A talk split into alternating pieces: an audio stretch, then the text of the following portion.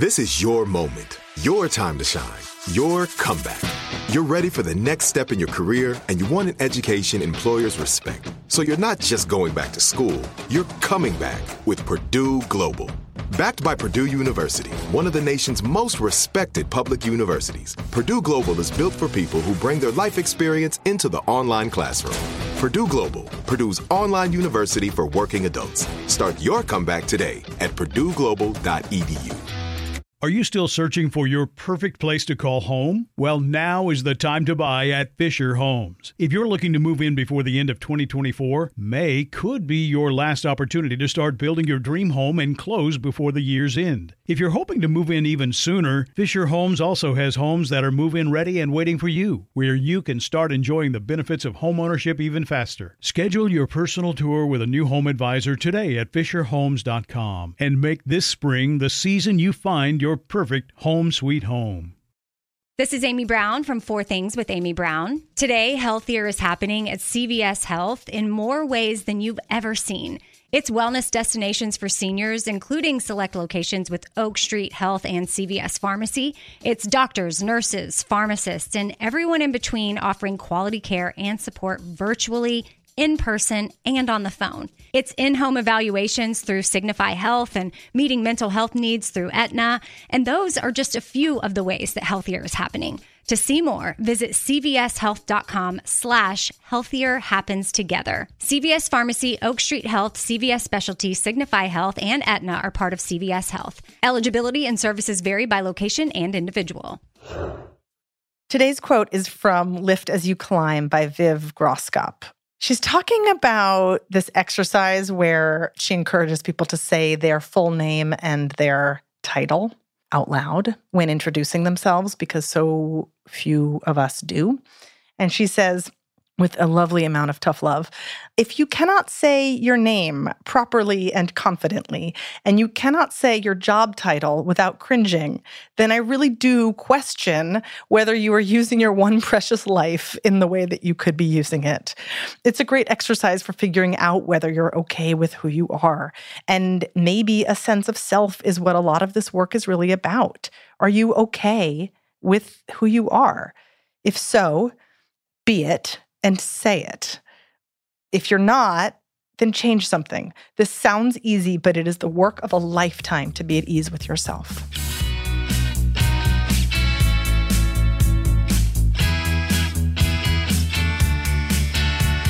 Welcome to the podcast that's all about the voice, which means it's all about power. Who has it, how we get it, how we sound when we have it.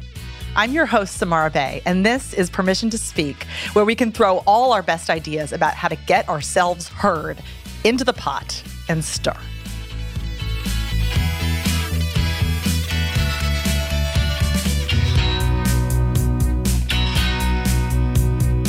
Today's guest is Sarah Jones. She has won a Tony Award and an Obie Award for her one woman shows, starting with Bridge and Tunnel, which was originally produced by uh, Meryl Streep and then went on to Broadway. Her TED mainstage talks have gotten millions and millions of views, and I truly hope you go and check them out after this if you haven't seen them already. She has performed for the Obamas. I mean, she's friends with Gloria Steinem and Bryan Stevenson and is a legend. I wanted to have her on for obviously all of these reasons, but also because I remember the feeling when I saw her first TED Talk, which was like 15 years ago. She does funny voices, guys, but I mean, she does so much more than that. She inhabits the bodies and the worlds of the people that she plays so that the voices emerge out of the life experiences and hopes and fears of the characters, which is how our voices work, as I always like to talk about. And I mean, the other thing is that the people who live in her, and by the way, come out all the time, and it is bonkers and amazing. The people who live in her are wrestling with their identities and with the promise or the fake promise of the American dream. And something that we talk about in this interview, which is the very real urge to speak when it becomes stronger than the fear of being seen and being heard.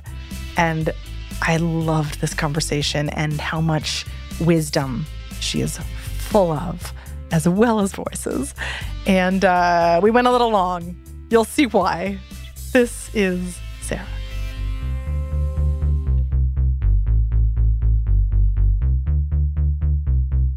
I've looked back over some of the videos where I'm like, oh my God, did you really? You know, put yourself into a public forum looking like that. And what it teaches me is I'm too focused on how I look. Mm-hmm. Like that's the work. The work, mm-hmm. the opportunity is like, I'm messy. It's a pandemic. I'm in the hospital. I'm out of the hospital. I don't know how to talk about that. I'm going to say all of that instead of hiding it. Yeah. And what it has done is opened up a lot of space for me to feel a little bit more connected, although we can talk about Zoom and I'm not a social scientist or a neurologist, but I'm convinced that there's a sort of a, um, you know, like there must be a cognitive dissonance that's happening for all of us collectively because we can FaceTime, we can Zoom, we can WhatsApp or whatever, but you're not here. And so I'm sort of tricked into feeling like I could reach out and hug Samara right now but I can't, you know, I'm like, eh, there's nothing there. And I had this boyfriend who didn't like to FaceTime. And I was like, what's with hey? And he was like, it's not real, Sarah. He was like this Vermont snowboarder, like, you know, he wanted to like hug trees and like rip them out of the ground. I don't know. But he really made this point that it's it is real, but it isn't. And there was something very beautiful about that. And I'm experiencing it now. It is connected, but I want to be clear with myself. I'm not getting human you know, unmitigated eye contact and hugs I mean, and air. What you're dipping into is also something that we're that we've had to deal with for our entire lives as technology has progressed like this. And our physical bodies are still the bodies of people from thousands of years ago. Exactly.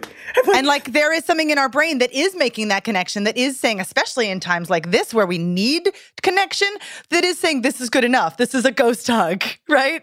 It's right. I will I will envision a hug, I will see you, and those two things together will do something that's better than nothing.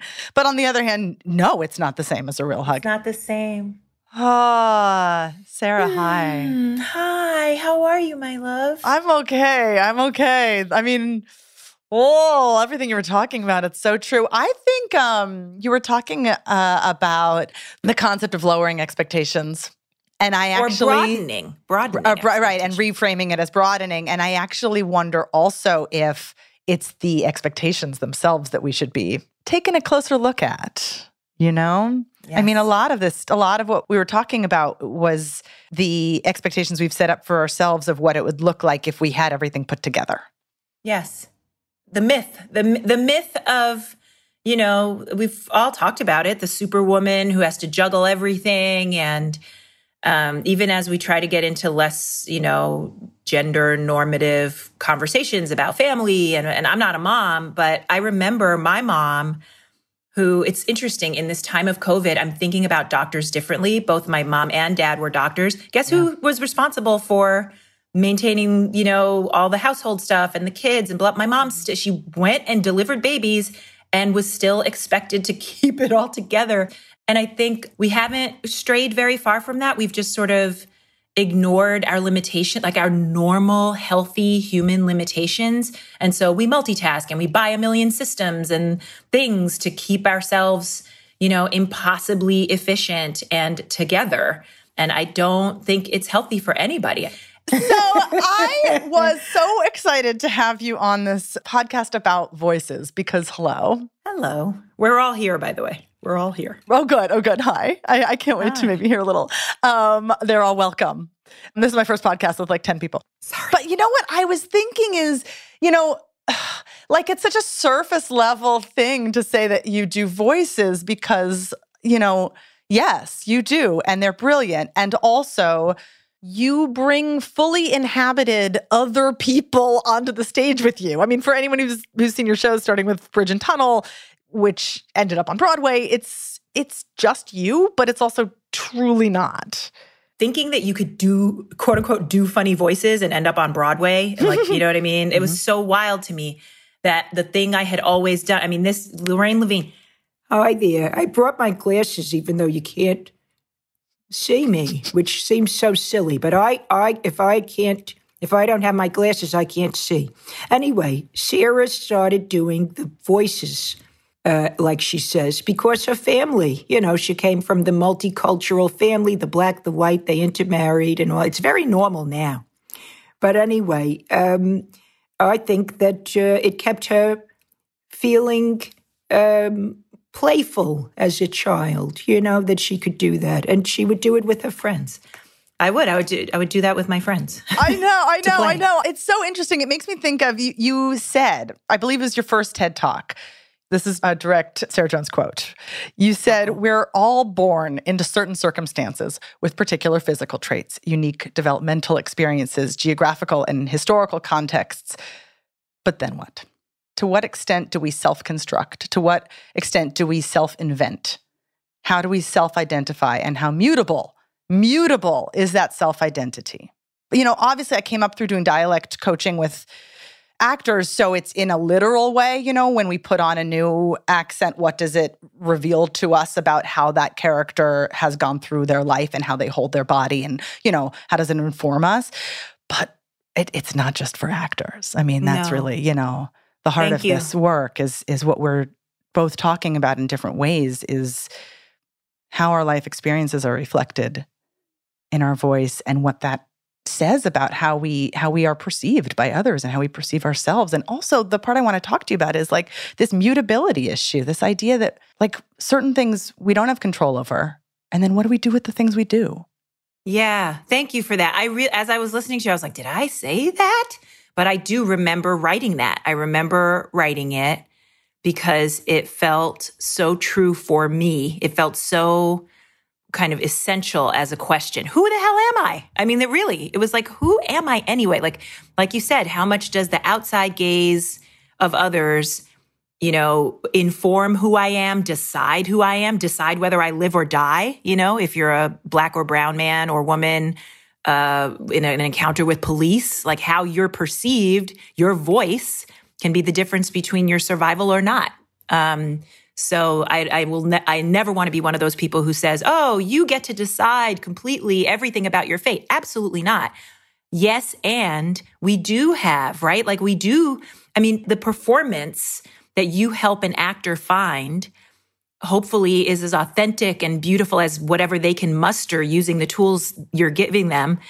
And then, like, all of us are kind of performing a life, right? And what you're talking about is such an important distinction or like lack of distinction, which is on the one hand, performing, what are we putting on because it's interesting because we're becoming this person, because we're acting as if, and what is a coping mechanism? Yes. And knowing the difference. I think there's like, you know, I'm paid as an, uh, as an actor to go on stage or be in a film and be someone other than I am. Then it's like, wait a minute. If I'm having a low self worth moment at a party, and I turn to the guy next to me and decide I'm just going to be a sexy Naomi Campbell version of myself or whoever. Um, which I used to do, by the way. I would, when I was really nervous at a party, if I felt like it, I would just sort of slip into this. And you would not believe, first of all, I thought I was sexier, right? So then these blokes would line up around me. I had not changed one iota. My appearance didn't change. Nothing about me changed, but something about this voice of this alter ego made me feel safer because I was fearful myself. And I realized you can't do that. Number one, it doesn't work out well for the relationship. uh, num- but number I mean, I mean, um, Elizabeth Holmes comes to mind as sort of a cautionary true. tale. A, there's a, one cautionary tale. I could tell you a few. Um, it definitely makes the one night stand. It's a lot of work to keep that up. You got to like maintain, you know. Um, my, it's not easy to maintain that. But I will say that's sort of a one end of the spectrum. But somewhere on that continuum, you know, if I'm not careful, I'll pretend my way through my day, through my life, uh, even in my most intimate relationships and even with myself. And so I think it is interesting, whether it's voices. I mean, there's like all my voices of like all my people, but it's not just a voice. Like I'm Bella, I'm a person, you know, and like I, yeah, like I exist in a context, like a radical feminist context, obvi. And like, you know, when I think about Bella, she's not just a vocal fry, like a concave chested, you know, self deprecating, but still wanting to be, you know, powerful young feminist because of her voice. Like she's, it's not just a voice. It's, It's all of who she believes she is, and then how that gets questioned every moment of every day. And are we present enough to listen? Like, am I present enough to hear, wait a minute, that was an inauthentic thing I said just then. I don't really mean that. I just told that person, love you, bye. Do I love them? Like, at all? Or is that, you know what I mean? Like, just checking in and being like, what am I putting out into the world? And how is there this kind of feedback loop between me and the world and what I think I need to be and how I think I need to sound or look or, you know, be in my life on the socials or whatever. And then what I'm telling myself isn't adequate about me, maybe because of that. I think there's a loop that can get started that's this is who I have to be. And then, oh, look, I'm not actually really measuring up. And so uh, I, I'm, I'm interested in how how can we self reinvent You know, how can we invent ourselves or step more fully into who we actually are in a way that makes our voice more authentic, more powerful, and ultimately more loving, right? Because when you hate yourself, you go off and do things like make a giant tiger you know, uh, whatever. Like I, I, I, couldn't watch the whole thing, but no, I couldn't even start it. I'm, I'm, I'm too much of like an empath. I'm like, oh. I, I, got through it. I got through it, but I got through some of it. But it, it just it reminded me like, oh, when you're alienated from yourself, you don't have access to your authentic voice or your wants, your needs. And then how can you be in a community like that? So I think in some ways, you know, being in this pandemic is um, a it's an odd opportunity to really listen more closely to ourselves and like ask who am I and how do I feel and what do I want and what do I need? So I've really been thinking about voice in that context. But of course, you know, everybody else comes along too. That's Linda. Linda never comes out. You know why? Because my nails are not done. Mm. And um, Linda is like an old school, you know, New York City, like the thing with the nails. She was like that man, you know, the manicure. And um, now it's like, oh my God, my nails are naked. Like she would be the person to be like, oh my God, don't look at my hands. Where did you where did you find Linda? Long Island. I was uh, so my mom. I mentioned my mom's a doctor. She had a private practice on Long Island, Long Island's with a Z, a Z at the end. Long Island's. Long There's Islands. more than one. No, just Long Island's, but you got to hit the sibilant S Z yeah, yeah, yeah. at yeah, the yeah, end. Yeah. So Long Island's, you know what I mean? Um, you could be from Staten Islands, but there's like a little z, z, z at the mm-hmm, end of it. Mm-hmm, Not mm-hmm. plural, just a little. Yeah. Yeah. A little zhuzh on it. The the D and the T, the D and the T can the both T, handle this, and, and, it's yes. also a New Jersey thing, like tonight with tonight. like this little t that tonight. happens at the end. It's Tonight, it's gorgeous. It's and gorgeous. Um, what are we doing tonight? Yeah, yeah. I don't know. Anyway, Linza, Linza. So there's even a little Z in there, Linza oh my God, Linda, you know? Mm-hmm. Um, she represented the sort of second, third generation, you know, European immigrant wave that then everybody went into you know my brother's a cop my my sister's a nurse my husband's an electrician like that you know sort of like this solid working class um into middle class um white Long Island, and that's part of my family. Oh my god! So anyway, um, and then if you like went to nicer schools or whatever, it started to come out of you, and then you went to NYU and you completely got rid of it because it's embarrassing. You know, there was a lot of associations of class with accent. But that's where Linda came from. Was she was a nurse? Or she was a she was a tech in my mom's office. There was this amazing New York Times article about you from a while ago that sort of followed you as you approached people on the street. Oh my god! I guess part of what I'm interested in is like, what is it to approach strangers? Like, what is that oh, muscle? Yeah. In a way that isn't disrespectful and that isn't treating them like a subject of a, like a specimen. Well, and I think I occupy an interesting space, right? Because I'm a woman of mixed heritage, black from a distance, as we say. Um, and on the kind of racial hierarchy and the gender hierarchy, I, you know, it's very different for me to approach a cis white male, you know, straight dude and kind of learn how he talks and like spend time with him and like whatever. Um, yeah, we'll leave Andrew out of this for now. But going up to people on the street, I think that, like I said, I feel a certain responsibility to remember that, especially as a traditionally marginalized person myself, my voice was usually, you know, belittled, mocked.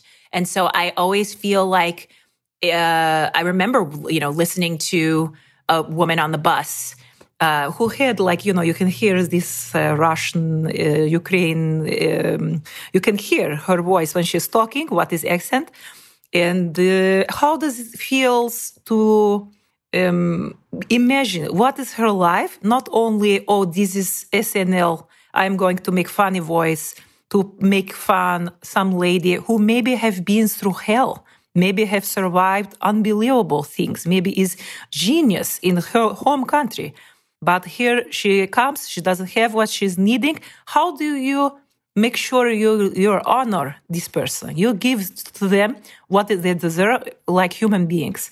So that's my. I always really try to imagine the internal life of the person, and then uh, I'm not going to get it spot on every time, but I have been observing a lot of people for a long time. I lived in New York. I lived in Queens, the most diverse borough in the world. And uh, I had access to a lot of different people because of my family, and I went to the UN school. So I started to get a sense of like, this is a person I can approach. This is a person I should leave alone who's mm, having a moment, yeah. and it's none of my business to sneak up on them. Right. I always, when you see a photographer, and I hate to say it, but like, you know, a nice white hipster getting in the face of like some brown person in Williamsburg, like when I left New York, that's what was going on. Like, I'm going to take pictures and be gritty. And it's like, no, dude, that's actually your white privilege uh, you know, and your lack of understanding that that person doesn't belong to you, even if your intentions are good. Mm-hmm. Um, so I think there's that, right? Like ownership of narratives. And I think it's subversive for a black woman to write for a wealthy white frat dude. and that is why I enjoy doing it. Yes, um, indeed. Yes, yeah. indeed. Yeah. Um, and you use, uh, do you use voice memos and actually record them or is it? I about- mean, voice memos are basically how I get by. So when I heard that I would need to have some voice memo work to to join you here today, I was like, oh, my people. It's home. Yeah. It's home. I have so many. And I, I try out new, st- oh, you'll be the, f- I have started uh, to work on it a little bit. Uh, it's very new and not at all where I would like it to be. Eh? Mm-hmm. But I started to think about in Nigeria, mm-hmm or what would it be if I wanted to just work on that and work on that a little bit during this pandemic? So it's starting to be fun. I'm starting to have a good time with it. But um, yeah, you know, I like voice memos give me that pure opportunity to feel into something and then try it out and let it be hairy and ugly and have warts um, and not be where I'd like it to be yet. Or I could just share that with your entire audience of a half Well, in the, on the theme of uh, letting perfection go. Exactly. And also, honestly, letting us into the process because that's, yes. you know, it's not like you're a magician and, and if you give away the trick, there is no trick anymore. It's but, still magical at the end. Don't worry. Well, that's funny that you say that, but that was a huge fear of mine. I would never, I mean, until I, so my gran, my, my mom, my mom's mom, uh, was Irish American, German American. But I went to Ireland. I spent a lot of time there. I spoke to loads of different people. There's so many different accents. And I thought, I've got to have a perfect, it can't be like, you can't think, oh, you know, did she start off in kind of County Cork and then migrate down to Dublin? But you can't tell. I was so obsessive. What schools would she have gone to? And what was the slang of the time? And I, it was just, it, it, it spilled over out of um, the respect for the character and into perfectionism, which is yeah. a subtle form of self abuse, really, and abuse of the art. So I, I, I, I'm mindful of that now, that I don't have to present a perfect. I can't. There's no such thing as perfection. I will never be perfect. I will have critics. That was such a fear. Was like what I do is so important to me, and I believe in it so much that I want it to be perfect. But then it spilled over into kind of you know, what do they say? The three P's perfectionism, procrastination, and paralysis. That's what started to happen to me as a creative person until I, I, yeah, got some help around it. That's really real. That's really real. It's real. I'm starting a new project right now, and and um, I could stand to be reminded that those three P's are three P's. Uh, not not a path that is going to serve me. No, but you but you're forgiven for you know. I mean, we're all human and we're raised in a culture. I mean, especially in cancel culture, right? Mm-hmm. It's like if I, I mean, I don't want. Look, look uh, there is a great extent to which um, there is a reason for me wanting to. I want to be excellent. I want to um, bring the truth and the love of this person. For example, a lady who is uh, based very loosely, loosely on the uh, a Palestinian woman that I met uh, who is a Jordanian, and um, wanting to again what is her story? Not to judge, not to decide before. But if I um, get caught in my own head, then it is not about her anyway. It is about me and what do you think of Sarah Jones, not what do you think of Hella, what do you think of this, uh, you know, person. So I think, like, in a way, whatever you're working on, if you remind yourself that you are its I don't want to say servant, but that's I, yeah. I do. I think of myself as a public servant, or a, I, I work in service of whatever it is that I think is important enough that I need to put it out into the world. And then I'm not allowed to say, "Oh, but I'm not perfect enough." I have to just suck it up and be a worker, and you know, do what the project asks you to do. So I'm excited for whatever you're working on. Let it dictate. You don't have to do anything except show up and be you. Yeah, that's that's beautiful and really hard to do. Um, thank you, Sarah. We'll be back in a moment.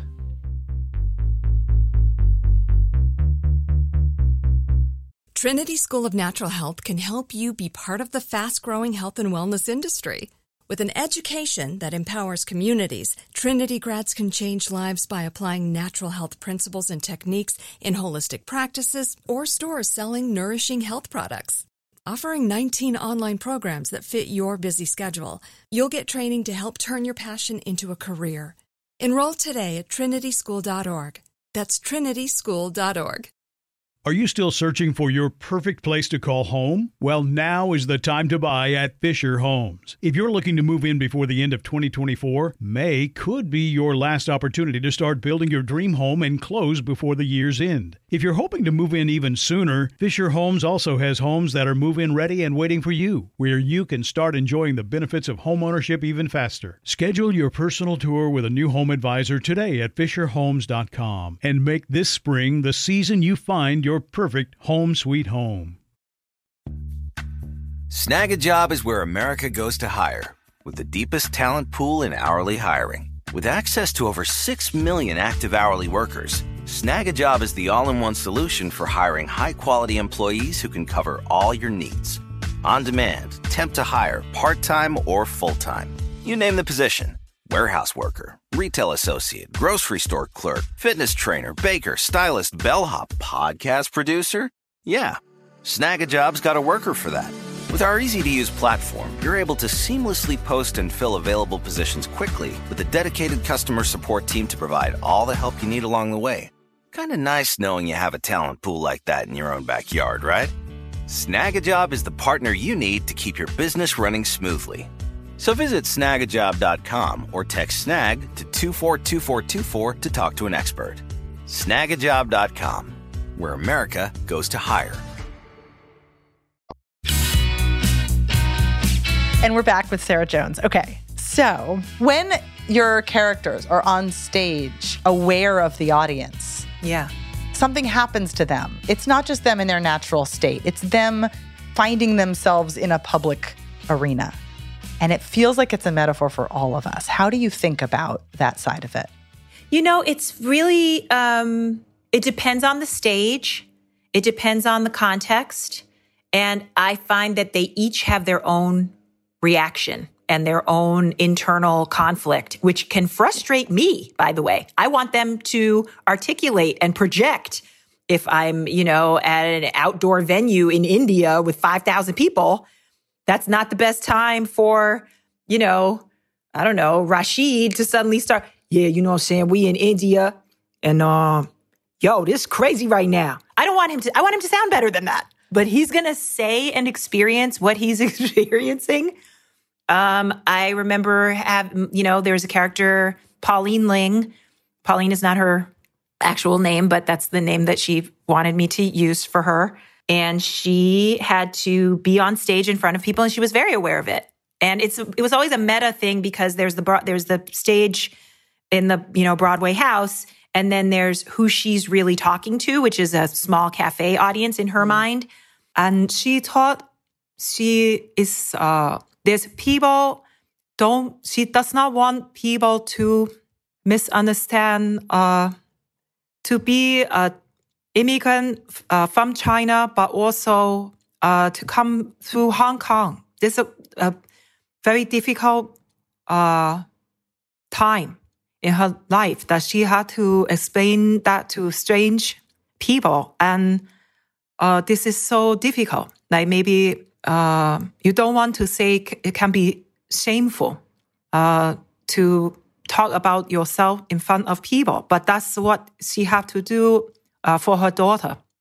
The story in the play was that her daughter is coming out mm-hmm. um, and at the time didn't have the right to get married to her partner who was uh, Chinese born and needed the immigration status uh, that she couldn't get at that time because of homophobia.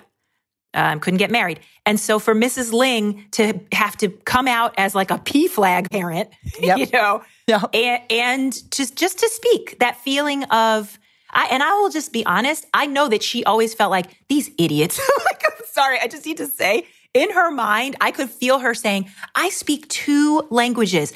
They don't know how hard it is for me to have to speak right now in front of them, knowing my English is imperfect and that they might be so ignorant, they don't even realize I am actually the badass here. Yep. And I remember that feeling for her. I remember my, I would just get a little, a, a little mix of anger um, would come in. But, she, and I remember that feeling of if your mission is vital enough to you, you will tolerate the discomfort of standing in front of a crowd and saying what you need to say. Speak even if your voice shakes, speak even if you feel like your audience isn't the most friendly. I remember that that's what comes up for me with the characters. Each of them has their own experience of reluctance or, but there's a motivation that's stronger than their fear of being perceived as less intelligent because they're an immigrant and they speak halting, you know, English as a second language. That's the thing. That's the thing. And that's the thing for everybody. I mean, for everybody who's listening and for all of us, you know, obviously there is fear that comes from public speaking because we're being seen. And yet, if our need is bigger than our fear. And so how do we invest in what that need is? If we if you know, if we have to public speak for our job, for our livelihood, for our whatever, how do we find the way to make it something we want to do or we need to do so hard that we overcome the fear side of it? You know what helps me? Remembering back to childhood, who I was as a child before all of the kind of messaging about um, you know, image, image management, how you have to sound. I mean, I had so many messages. I had relatives who sound like that. And I was like, oh, I'm supposed to sound like that too. I had to be from the West Indies and I have to be like this to be cool. And then I got to Washington, D.C. Uh, my parents moved around because they were students, medical students, and all of that when I was really little. And so I remember arriving at the black school and all of everything I thought was cool was terrible. you know, I was like, they were like, they were like, "You sound like a white girl." You know, I could, I yeah. don't know. I had just so many different ways of talking to all my different relatives, and um, I had to learn how to, you know, I had to learn something else. Sarah Jones, you know, I had to learn how to say my name a total, just a different way. And I had to learn how to fake, you know, people would be like, yeah, I was in church. I'd be like, yeah, yeah, me too. You know, I just, it was like, I wanted to well, this is what, in. This is the coping mechanism. This is the coping me- mechanism. I'm I don't know. I may have an ADHD diagnosis. I haven't find, found out yet. I think that might be part of your um, genius. So I, I, don't know if I'd yeah. want you to um, medicate it. I probably I've you know I haven't ever done the meds, which is so. I mean, I think my characters are my meds, which is not to say that I don't need additional meds. But this reminds me, I have a quote I want to read of yours. You said, um, I have to get sleep. I have to sleep for 20 people. I feel responsible for these people. So I have to treat them well and exercise well. I meditate and go to therapy twice a week if I can, because it's a lot. And this is the part I want to highlight to feel. I'm feeling people's experiences every time I do the show. And surely more than just every time you do the show. I remember when the stages started getting bigger. Like Broadway is, you know, it's still 600 people a night and you do it every night. And it's a very specific discipline. I was like a monk, you know, I, it really was um, like this uh, you know, committed relationship that I had with these characters. It was like, all right, I, you know, what is it? I, I, I don't know. Do do you solemnly whatever? I, I, can't remember my wedding vows. Yeah, do you solemnly swear? Do you do you Sarah take these characters to be your, you know, uh, to you do you characters take Sarah to be your emissary, to be your vessel, um, until you know ticket sales do us part or whatever? And it just ran and ran, and I remember the feeling of if I don't remember to tap into the resource of the characters. They are pure love. They're messy. They're imperfect. I have a white supremacist who won't admit he's a white supremacist. He's, I'm a, I'm a European American rights advocate. and that should not make anyone laugh or, or, or raise an eyebrow any more than all of the rest of you women and whatever the, the other you know, uh, black, or I don't know if you can say black anymore, whatever you're supposed to say about them, they can have their uh, advocate groups and we can't. And I, I don't see, you know, Sarah Jones can make fun of me all the time and call me all kind of names, but I know that I want to be able to be proud to be European. So I'd have to carry that dude yeah. around with me. And I take very seriously his Drudge Report reading, you know, Fox News believing, uh, version of America because it's the only one he has. He is doing his best with what he has. He is, you know, behaving as I would if I were born into his body, into, you know, the bassinet in his house. And then remember that there's beauty. He has beauty. Like I've been, I have been moved to tears by the moments of his courage in admitting how much of a failure he he feels himself to be because his son is not making more money than he did in every generation. I mean, like I've, you know, I've done interviews where somebody interviews him or he's interviewing somebody and the improv that comes out is like, oh, this is the pain of the white American male, you know, in middle America that I am not going to privilege right over the pain of people of color and, you know, working class people and immigrants who have suffered long and hard under racism and all the rest of it. But he gets a place but he gets a place. He gets a place. And that is work for me. Yes. I don't love having to engage that conversation. And yet, I, I, I mean, I think that he, that all of the characters fortify me if I let them. And I have to do the work to make sure I'm available to receive the gift of like communing with other people within my own body and my own voice. Well, and this feels like it it taps into your, you know, we were talking about the characters' urge to speak is greater than their fear, but also yours. Yes, greater but not without a mess sometimes. And I think the willingness to play in the spaces where it is not neat and tidy, I haven't figured it out. I am not cancel culture proof. Um, I, you know, yeah, tell me about that. What responses have you gotten that have really challenged you? You know what's interesting? I remember um, performing for, I mean, I did, you know, TED Talks. I think it's important to say that the bigger the platform, the bigger the sense of responsibility and whoever that audience is, I notice self, I would do some self policing around who I brought out and when. Mm. And, you know, that I had to really look at, like uh, making a choice. I went. The, I remember getting to perform at the White House. It was such a. Uh, it was so otherworldly to like have these black people in the White House. This was like 2009, the first yeah. time I went. I I got to perform there. Bring us back. Anything you want to tell us about that? We just want to live there for a sec. I know, right? Can we just go back to 2014? I guess that was the last performance I did there, or 20 something like that that feeling of a democratized White House, I didn't know how to bring. I have a lady, uh, I had somebody named Miss Lady. She live on the street and she have, you know, what happens in this country when you are female and you black and you poor and you don't have no access to the same uh, education opportunity or job opportunity or whatever like some other people got.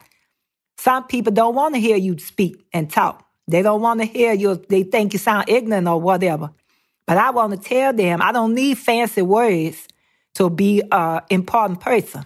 But Sarah Jones didn't want to bring me up in the White House because she wanted to be dignified with uh, Obama. I I am dignified. I may don't have uh, no place where I could lay my head at night, but that don't mean I'm not no dignified person. You understand? So I noticed my own fear uh, would sometimes mirror, or not mirror. I guess what I'll say is, I remember performing a whole slew of characters, different races, different ethnicities, different genders. This was at a medical I was like at a medical school or something. I did a show about health and ethnic and racial health mm-hmm. disparities back when people were saying they didn't exist. Yeah, yeah, yeah. I came across that in your research and was like, well, hello, coronavirus. Hello, coronavirus. So, anyway, back then I was doing this piece and I still do it from time to time because medicine is racist. I grew yes. up in medicine and my father being assumed to be an orderly because he's a black man, even though he was the doctor right. and the head of the department. So um, this moment of uh, performing in front of a mixed race audience where there had been some conflict and they had sort of invited me. I felt like a, you know, like a diplomat or something mm-hmm. coming to try to be like, okay, everybody. But this one white woman stood up and said, and her voice was shaking. And I had created a safe space and I'm very proud of myself for that. I said, I, I let everybody know, look, this is racist, messy, tricky stuff. And she said, well, all of them were good people except for the one who looked like me. And I was like, wow. I couldn't even unpack. And I said, well, wait a minute. Wh- which one looked like you? Because I I've looked like this the whole time. I'm still I'm I, I never changed color, and she I felt her experiencing the reality that she had. Her mind told her I was white. Her mind told her I was white when I was doing the character that offended her. Yeah. And she said, the white one. And I said, well, I did a few white characters. And she didn't identify Lorraine, who's Jewish, uh-huh. as white. Like it was such a telling moment, right? Who this woman latched onto as the mirror of herself. And all the white nurse said was, I don't see color. And, you know, why do I have to be culturally competent? Why don't they learn to speak English? which is something that a lot of people say and believe, including in the medical field. So it was fascinating to watch this woman suffer. She was in so much pain, confronted with racism and confronted with, you know, white supremacy and her, you know, possible complicity in it. Yeah. So I mentioned that because that was painful. I like to have a good time. I like to get a standing O where everybody's laughing and rolling in the aisles and having a wonderful experience with me and goes home feeling warm and fuzzy about me. And I don't think that woman felt super warm and fuzzy in that moment, but it was a teachable moment for everybody in that room. Well, and also, what's your, I mean, this is a bigger question, but what is your goal? Yeah. I mean, I just told you what I like. You know, I like right to feel delicious and for right. millions of people to watch my TED Talks and tell me how much they love me. What I don't shy away from and what I know is more important is that people have an experience that uh, holds a mirror up to them. In which case, boy, did you fulfill your goal. I did. And, and I didn't go home. You know, that wasn't a day when I got to feel like I, you know, created a rollicking good time for everyone in the audience. It was more like, and in fact, I remember there was a meet and greet afterward and doctors, you know, white, very straight laced. Very uh, straight. Uh, yeah. Very, I was, I was trying, I was trying to soften that a little bit. I liked it. I liked very, very straight. Very, very straight um, like super white. That dude, you know, that guy from like wherever we were, Michigan. Oh, or, I know. I say this too, like a super straight white guy. Like I don't know what the right. I don't know what the gradations are there, but there you go. Right.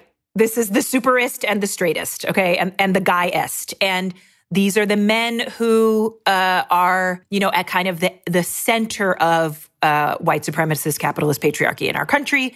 They are part of what I think of as the medical industrial complex that is profit driven and creates terrible problems for doctors, including right now in COVID, they're slashing doctors' salaries. And I know it's like, oh, boohoo, doctors. Listen, I watched my parents. I saw what the insurance companies, the lobbyists, all of that, what it, you know, does to our health as a society, including destroying the lives of the medical professionals we need. But um, I digress. These men, these white men, came up to me. I swear to you, a couple of them had tears in their eyes saying, I don't know how to talk about this stuff. I don't know how to talk about it with my staff.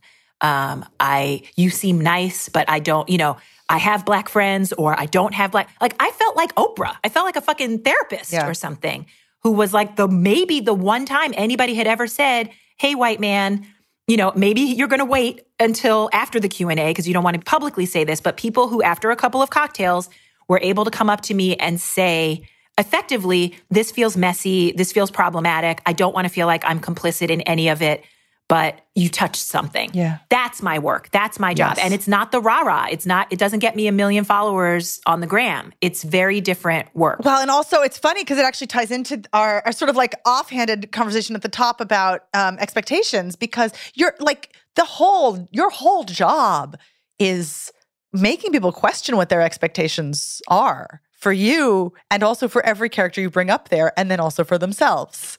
Yeah. I didn't pick the easiest job. Apparently, I should have picked president of the United States because you only oh, got to do shit. I mean, any day now, I'm happy to vote for you. I'm happy to anything. vote for you. Um, yeah. Well, and also, oh, I, I I wonder if uh, it sounds sort of like it picked you. It did choose me. And I do have a kind of cultural ADHD, probably, in the sense that I want to talk about immigrants and the prison industrial complex and you know, uh, discrimination in healthcare and our education system and uh, capitalism and where we are as a society economically. I want to talk about all of those things at the same time. Also, you know, I don't want I don't want for my audience you to leave out um, sell by date. Right, and the shirt I'm wearing, which says "Eroticize Equality," is a you know it's a reference to actually a glorious it's a Gloria Steinem mm-hmm. quote, and it's a reference to where we are with feminism and power and sex and how we self identify and self invent as women. And we, I still know that when I walk into a room filled with the white guys who still, by and large, run Hollywood and decide whether I get movie roles or TV roles or, you know, a show on the air. Um, I promise you, every single project I have ever done, a white man is right there deciding whether it gets funded or not, period. A white straight man.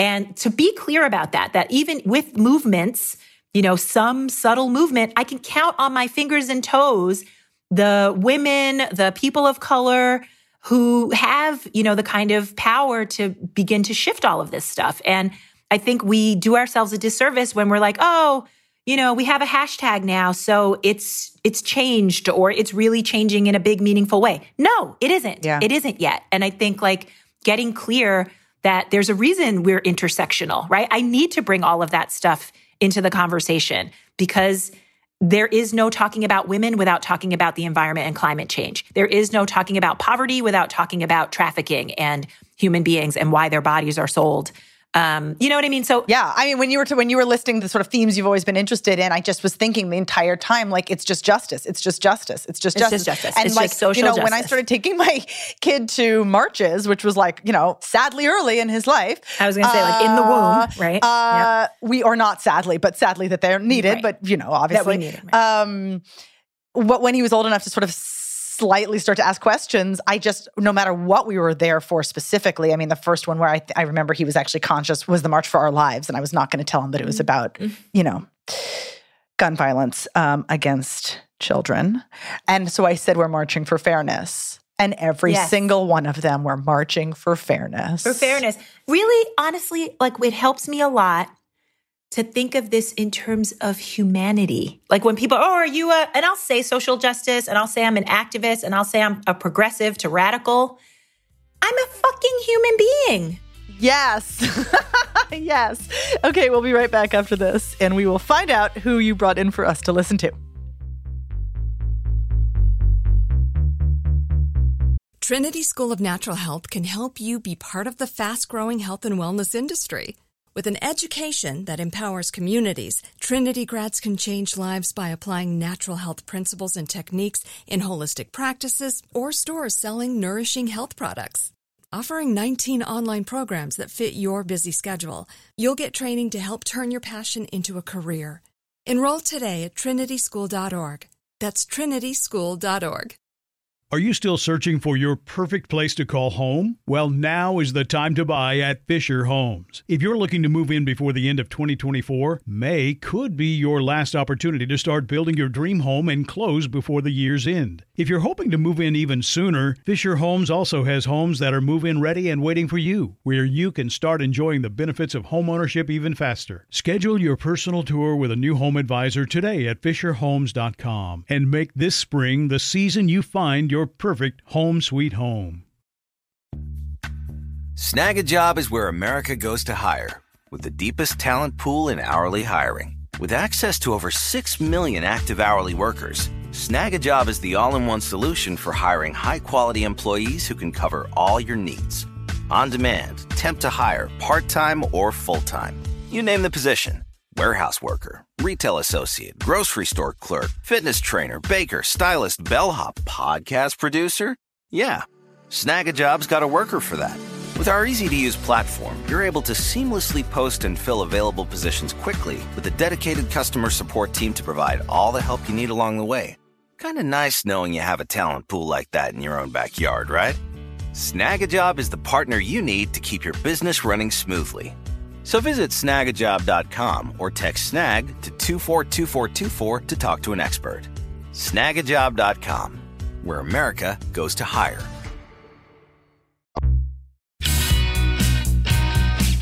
We're about to be back for Act Three. Just a note Sarah's audio did not work for the final act, but we've got her Zoom backup sound. So, um, you don't want to listen because you are an audio purist, um, bye. But otherwise, um, I think this actually worked out okay. The technology um, supported us, saved us, and um, I loved this act, so I didn't want to cut it. Uh, here you guys go. We're back, and we're going to find out who you brought in for us. Would you would you first just tell us? So I'm very excited about this. Sonya Renee Taylor is a woman I've actually never met in person, but she has that kind of reach, kind of into your soul. Hmm. And I think uh, maybe ironically is not the word, but ironically, it's through the body. It's she has a book, uh, "The Body Is Not an Apology," that makes an incredibly nuanced and loving argument that when we, as I think so many of us do in our culture, make our bodies, you know, kind of the site of where we fight our battle and, you know, how do I look and controlling our bodies and um, wanting to occupy a certain space in the culture, we actually cut off our soul. So genius. So genius. genius. Um, yeah, uh, I'm going to link to her book as well. And I also just want to say, as somebody who's who's like on the voice soapbox, that you know, voice doesn't exist except with our bodies. And whenever somebody has something that's going on with their voice that makes them feel like they're not being heard, or that it's not coming out, or that they're not revealing their true selves when they want to be, it has to do with their bodies. Yes, I agree with that. Okay, here she is. Every time you call truce with your body, you interrupt a system of violence and power that profits off of your self hate. Every time you interrogate the beliefs and biases that you have about other bodies, you interrupt a system that profits off of the way that you feel about other bodies and the systems of comparison that we live in. Our relationship with our bodies is our access to a more just and equitable world. Our relationship with other people's bodies is how we bend the box towards justice. When I watched her TED Talk, which that's from, I was struck by, I mean, of course, part of the the job of being somebody whose whole, you know, being is to say that the the body isn't an apology is how do you show up on stage? You know, how do you show up with your body? And one of the answers is that I haven't seen an actor doing Shakespeare in a while. And that's, you know, like that's what she's doing. And there's a later part in that same um, talk where she switches into a poetry mode where she's actually, um, I don't know what the verb is. I was going to say reciting, and that's so wrong. Spoken embodying, wording. embodying, yeah, doing poetry. But you can even hear it in that clip that there's there's a way that she uses her body in connection with her voice that just feels like she's under herself. Mm-hmm. She's not beside herself. She's not next to, she's not running after, she's in it. She embodies the poem, right? She is the embodiment of the poem. Or she, she it's almost like she offers her body in service of the poem community. It's, it's sort of, yeah, it's a bit of the vessel imagery or emissary. Yeah, that's right. I mean, it's not the same style as a conversational style. And, you know, I've, I, listened to some clips of her in conversation too, and it's kind of cool to just see. You know, obviously she's a great reminder uh, that all of us have different modes. Yes. You know, and I'm not saying that that one mode is one that you know any of us should sort of steal period or steal for the wrong mode or take the wrong lessons from, but to see somebody knowing that what they're talking about is big Mm-hmm. and that they're taking the breath to support that big of a thought Mm-hmm. and thus teaching us that that thought is as big as it is Mm-hmm. is a real lesson. So thank you for bringing her in. Thank you for talking to me, Sarah, and and all of the people that you brought with you. Um, you are a wonder. Thank you so much for letting me just meander all over the place. It's beautiful to be here. Yay. Thank you. Thank you to Sarah Jones for joining me. You can find out more about her in the show notes or on our website, permissiontospeakpod.com. There's also a super cool bit of bonus content this week on our Instagram feed at Permission to Speak Pod, where Sarah talks about the secret of playing cool when you meet your heroes. It's really, really special and real. Um, please also send me DMs or voice memos to at Permission to Speak Pod on Instagram or the website and let me know what is going on with your voice. I would be thrilled to answer it in the next mailbag episode. Also, tell me what kind of guests you'd like me to have on and also what kind of questions you would like me to ask upcoming guests. I'm so truly here for you. I especially feel like during these wild and rather unsettling times, if we can think really intentionally about how our communication allows us to be more vulnerable and more heart forward with the people in our lives, that is something we should be doing. And even more than any of that, I would so love for you to just tell me what you need from me. If I can provide it, I will. Thank you as well to Sophie Lichterman and the team at iHeartRadio, my family and cohort, and all of you. We're recording this podcast at various locations around Los Angeles on land that is the historic gathering place for the Tongva Indigenous Tribe. And you can visit usdac.us to learn more about honoring native land. Permission to Speak is a production of iHeartRadio and Double Vision, executive produced by Catherine Burt Canton and Mark Canton. For more podcasts from iHeartRadio, listen on the iHeartRadio app, Apple Podcasts, or wherever you get your favorite shows.